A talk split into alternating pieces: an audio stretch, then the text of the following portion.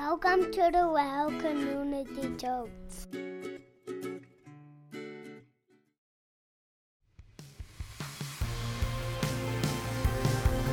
Uh, um, I have no idea.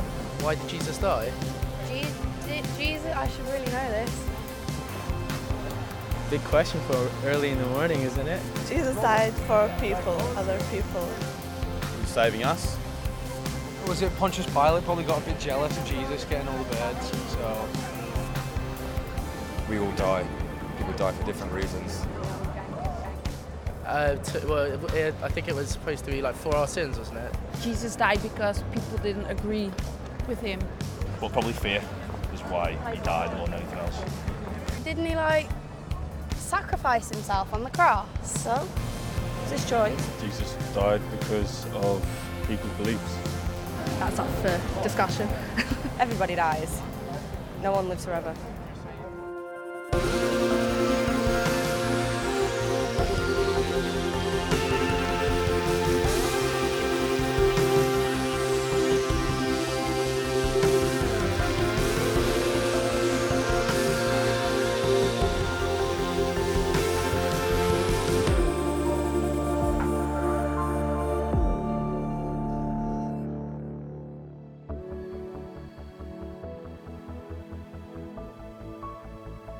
The cross is the symbol of the Christian faith.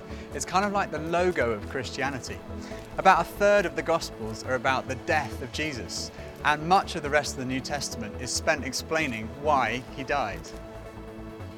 I found that when I understood why Jesus had died, when I experienced what his death had achieved for me, it changed everything. Why did Jesus die? Well, the answer is because he loves you. There's a verse in the New Testament where Paul says, "The Son of God loved me and gave himself for me." You are loved. That's the message at the heart of the New Testament. And it's the message at the heart of this universe. If you had been the only person in the world, Jesus would have died for you. It's as personal as that. He loves you that much. His love for you is unconditional. It's wholehearted, it's continual. It's the greatest love you could ever imagine. And that's the reason for the cross. It's God's amazing love for you. And that understanding completely changed my life. But why was it necessary? What's the problem? You're created in the image of God. God loves you, he created you. That means you're God's masterpiece. There's something amazing about every human being, something noble, something magnificent. Human beings are capable of such extraordinary creativity, music, art, literature. God's made you creative because you're created in his image. Human beings are capable of great self-sacrifice, devotion, kindness. But certainly in my case, there's another side to the coin. We're also capable of bad stuff. You only need to open the newspapers to see that terrible evil going on in this world. But the world is more complex than just saying, well, there are these evil people and they're good people, because it's more mixed than that. People who are capable of great love and devotion and kindness can also do some bad stuff. I've done some bad stuff in my life that I deeply regret. I've, I've hurt people, people that I love. The way the New Testament puts it is like this: all have sinned and fall short of the glory of God. The word sin can sometimes make me think of religious guilt or things like luxury chocolates and ice cream. The phrase "this is sinful" has become synonymous with something enjoyable. I saw an advert for ice cream that said, "It's so good, it's sinful." But sin in the Bible is much more profound and relevant to you and me today than we sometimes realize. We're not talking about accidental mistakes or eating too much chocolate, but our seemingly natural inclination to mess things up, to break stuff like promises and relationships that we care about, and even our own well-being. And often we look around at others and think, okay, I get stuff wrong, sure, but comparatively, I'm not that bad, right? There are people doing far worse things than me. And if we're honest, we've all done stuff wrong. Here, Paul says, all have sinned and fall short of the glory of God. And the glory of God was revealed in Jesus. And compared to him, we all fall a long way short. So you might say, well, in that case, we're all in the same boat. Why does it matter? But there are consequences to the things that we do wrong, and the New Testament describes the impact of sin in a few different ways. Just as the pollution of our environment is a major problem, Jesus said it's also possible to pollute your life, your heart, and this is the pollution of sin. The things we do wrong can spoil our lives. Sin poisons our relationships with one another, and it also spoils our relationship with God. The bad stuff in our lives is also addictive. Sin is powerful. Yeah, I resonate with what Saint Paul said. What I want to do, I do not do. What I hate, I do. Jesus said, everyone who sins is a slave of sin.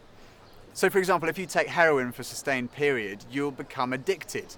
But it's not just hard drugs. It's also possible to be addicted to things like a bad temper, envy, arrogance, pride, selfishness, slander, sexual immorality.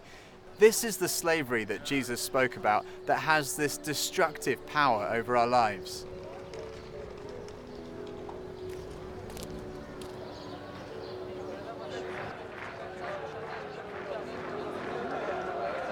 There is something in human nature that cries out for justice. Love and justice are not opposed. When we hear about a child being molested or about an elderly person being brutally attacked in their homes, we long for the people who do these things to be caught and punished because we believe there should be a penalty for sin. But it's not just other people's sins that deserve to be punished, it's ours as well. But it's easier to think about other people's and less so about ourselves. Saint Paul said, "You therefore have no excuse, you who pass judgment on someone else. For at whatever point you judge the other, you're condemning yourself, because you who pass judgment do the same things." The things that we do wrong create a barrier. It's a bit like when you fall out with someone you love, like a family member or a close friend, and you can't look them in the eye. It's like there's something that's come between you. And the things that we do wrong, our sin, creates a partition, a barrier between us and God.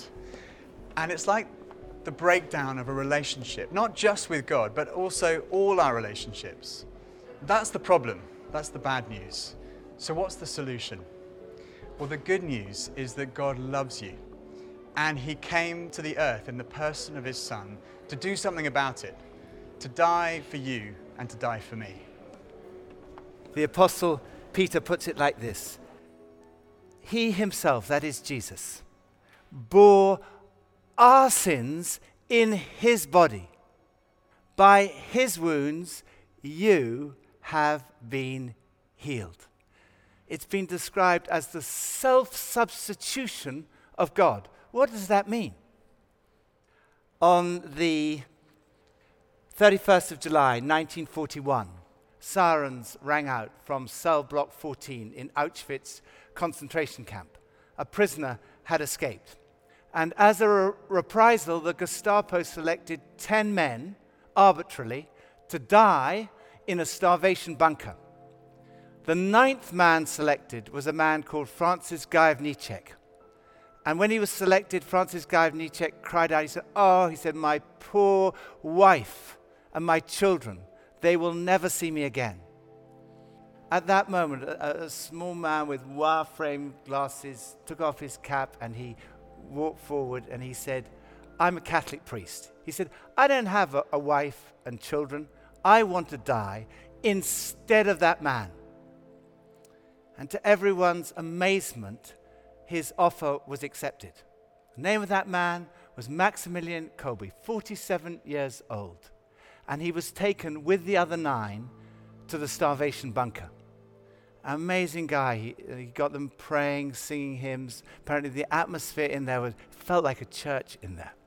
Eventually they needed the starvation bunker for other people. And so on the fourteenth of August, nineteen forty-one, he was given a lethal injection of carbolic acid. forty-one years later, on the tenth of October, nineteen eighty-two, the death of Maximilian Kolbe was put in its proper perspective. There in Saint Peter's Square, Rome, in a crowd of one hundred fifty thousand people with twenty-six cardinals, three hundred bishops and archbishops, was Franciszek Gajowniczek. And the Pope described the death of Maximilian Kolbe on that occasion in these terms. He said it was a victory like that one by our Lord Jesus Christ. Because Maximilian Kolbe had died for someone else, instead of someone else. That someone else was Franciszek Gajowniczek. I happened to see his obituary in the Independent newspaper. He died at the age of ninety-three. And he had spent the rest of his life going around the world telling people what Maximilian Kolbe had done for him, because he had died in his place. And in an even more remarkable way, Jesus died instead of you and instead of me. Crucifixion was the height of pain and depth of shame. Yet interestingly, the New Testament doesn't dwell on the physical suffering, the torture, the crucifixion, because actually other people in history have died perhaps even more horrible deaths physically. Indeed, even now around the world, people are being crucified. But the suffering of Jesus was unique, because not only was he suffering physically and emotionally, but he was suffering spiritually, because he was bearing on himself your guilt and my guilt. The cross and the resurrection are like one event, and the results of the cross is like the different facets of a beautiful diamond. One facet is, it shows us just how much God loves you. Guilt is feeling bad about the stuff that we've done. Shame is feeling bad about who we are. And on the cross, Jesus took your guilt, your shame, my guilt, my shame. And therefore, there's no need for guilt or shame, because you are loved. Your worth is what you're worth to God. And you are of infinite value to God, because Jesus died for you. That's how much he loves you. Another facet is it, it shows the true nature of love. Love is not just a feeling. Love is more than words. It involves actions. Jesus demonstrated that. He showed his love by laying down his life for us. He sacrificed himself for us.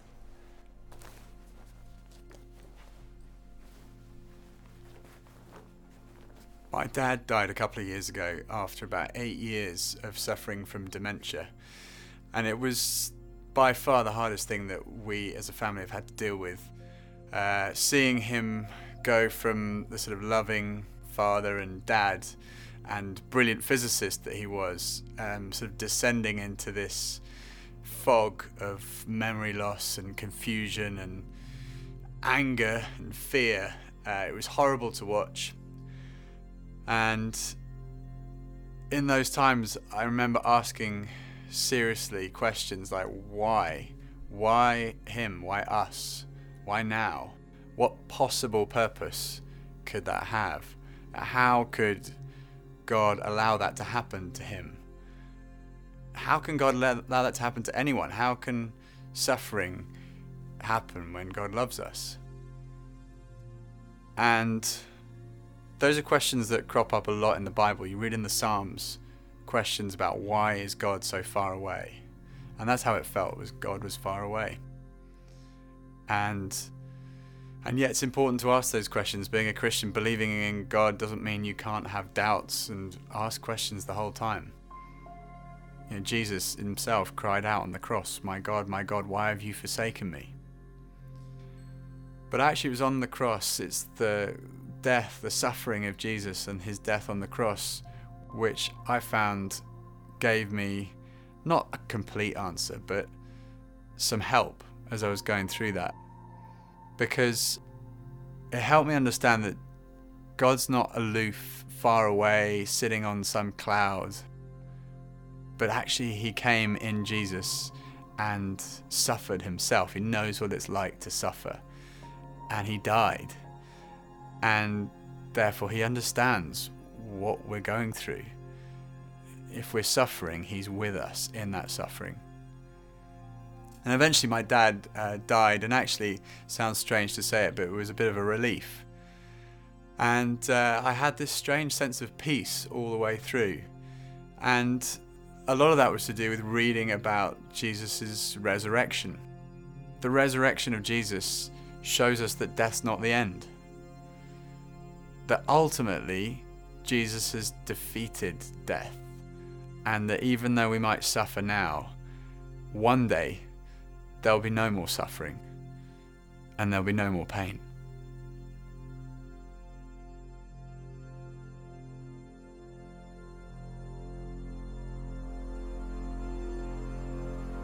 The resurrection was not the reversal of a defeat that had taken place on the cross.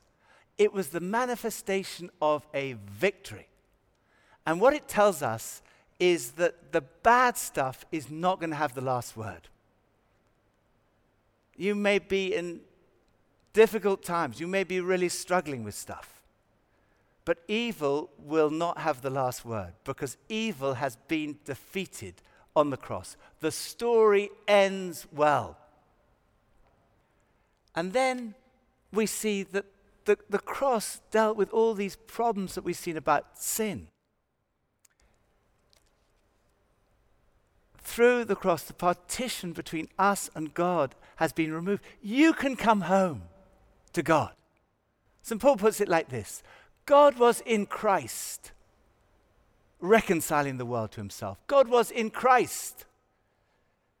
It's not that on the cross, God punished some innocent third party, Jesus. That would be barbaric. No.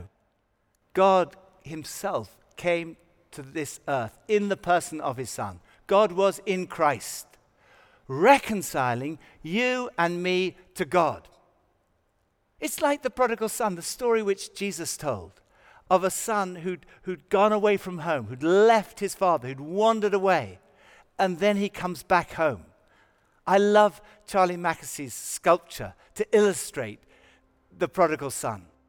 This picture of the father, the loving father that Jesus described, who when the son comes home, when you and I come home, he embraces us, he hugs us, he kisses us, he loves us, he holds us. We're reconciled to him. We can have this close, intimate relationship with the Father. And when we're reconciled to God, what I've found is that helps to bring reconciliation to all our other relationships. Jesus has paid the price. All you have to do is accept the free gift. It's not like buy one, get one free. It's more like buy none, get everything free, which sounds too good to be true. But we can't just go around and do what we like because we know we'll be forgiven every time. In fact, it's the opposite to that. Rather than being the reason to sin, it's an incentive not to sin. I got in with the wrong crowd and I started to um, pinch cars, burgle houses, uh, become known, me and my friends become known as very high profile thieves really. I used to carry big knives, uh, the, the big knives to the smaller knives down my waist, and I was the kind of person where if you pulled a knife out, I would use it. I ended up stabbing someone in the head. I ended up um, stabbing someone, just missing his heart and going through the top of his shoulder, uh, the, the top of his chest and his shoulder way. He dropped to the floor, and so I was on the run for two attempted murders.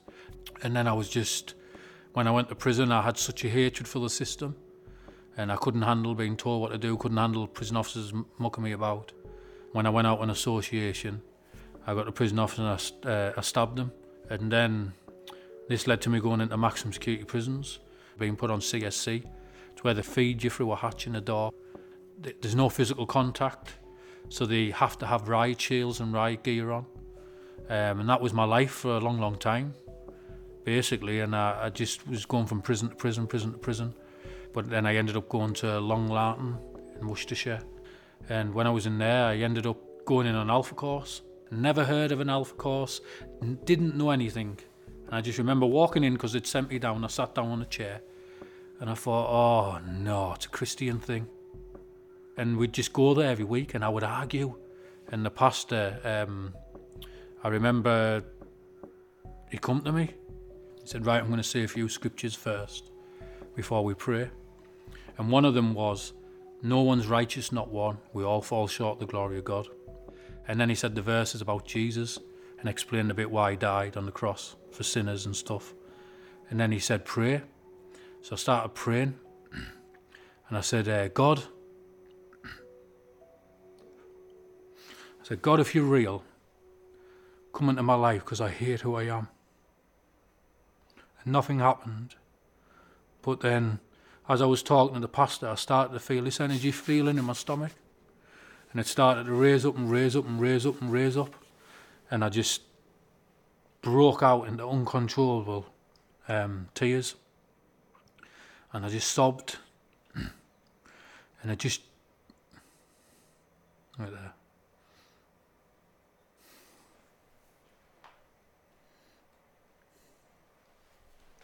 Because that was a change in my whole life. I knew God was real. Um, and no one will change that now. And then I remember running on the wing. People clearly knew that I would become a Christian. So I actually helped them on another two Alpha courses. And then I, um, I got released. I've been in a prison where I... Because you would have thought that the prison where I stabbed the prison officers would have been the last prison to have me. But they were the first. That's how God works. The best thing for me is going in prisons and helping the lads in prison and, and trying to tell them about God. I've got five kids and they're my life. Um, and what upsets me is because now I know um, that back then, if I had the kids, uh, they wouldn't have had a good upbringing. And now they sit on the night and have Bible studies with their dad. Um, have Bible studies with their dad. Have a life. They're beautiful. Um, they're my life. And it's probably my wife and my kids are the best gift, that, apart from the grace God's given me, is the best gift I've ever, He'll ever give me. Um, didn't expect to cry like that. Recovered now. Power of sin was broken through the cross. Jesus said, if the Son sets you free, you will be free indeed. Our addictions are broken. Before I was a Christian, I had a terrible temper. My father had a terrible temper, and I had inherited it, and I thought, that's it, I'm going to have a terrible temper for life. But what I found was that Jesus set me free. In other areas of my life, it's been a much longer process, and there's still things that I, I struggle with. To use two, two theological terms, justification happens instantly. You are put right with God instantly through the cross. But sanctification, that's the process of becoming like Jesus. It's a much longer process. Saint John writes, the blood of Jesus cleanses us from all sin. We receive continual forgiveness. So we need to be continually forgiving. For me, experiencing God's forgiveness made all the difference. Before I was a Christian, if someone had offended me, I'd hold a grudge against that person. But holding a grudge is like allowing the person to live rent-free in your head. I used to hold on to unforgiveness, thinking that I was doing the other person harm. But now I can see that unforgiveness did far more harm to me than it did to the other person. As someone said, not forgiving someone is like drinking poison and hoping the other person's going to die. Once you've experienced God's forgiveness, since God forgives you, you have to forgive yourself. And that's what I find the hardest. But we have to forgive because, as C S Lewis points out, not forgiving ourselves is like setting ourselves up as a higher tribunal than God. If God forgives, you must forgive yourself. And we forgive others because we've been forgiven so much. Forgiveness is a choice, but it's not an option. And it's not easy. C S Lewis said, everyone thinks forgiveness is a lovely idea until they have something to forgive. And then it's really hard. But it really is true that the first to apologize is the bravest. The first to forgive is the strongest. and the first to forget is the happiest. One of my great heroes is Corrie ten Boom. She's a Dutch Christian who hid Jews during the war. She was caught, and Corrie and her sister and her father went to Ravensbrück concentration camp. Her father and her sister Betsy died there. She's an amazing woman, and after the war she went and spoke to others about forgiveness. She was speaking in a church in Germany one time, and at the end of her talk she recognized the man coming up to her, and she could see it was one of the most cruel guards from Ravensbrück. She pictured him as he was then, and as he came up to her he said, "I was a guard at Ravensbrück." He didn't recognize her, but she knew, she recognized him. She could see him, and she remembered walking naked past him. She said she felt so cold and so angry. He said, "I've become a Christian now. I know I did some very cruel things, but I've received God's forgiveness for the cruelties I've done. And I ask God's grace for an opportunity to ask one of my very victims for forgiveness. Fräulein ten Boom, once you were forgiven, will you forgive me?" And I could not. I remembered the suffering of my dying sister through him. But I was not able, I could not, I could only hate him. And then I said, "Thank you, Jesus, that you have brought into my heart God's love through the Holy Spirit who is given to me. And thank you, Father, that your love is stronger than my hatred and unforgiveness." That same moment, I was free. And I could say, "Brother, give me your hand." And I shook hands with him. And it was as if I felt God's love stream through my arms. You never touch so the ocean of God's love as that you forgive your enemies. Can you forgive? No. I can't either. But he can. This total, unlimited forgiveness, I can honestly say, it transforms marriage, family life, all our relationships, all our friendships. God loves you. You are loved. The Son of God, Jesus, gave himself for you. When I understood that, it totally changed my life. And it can change everything for you too.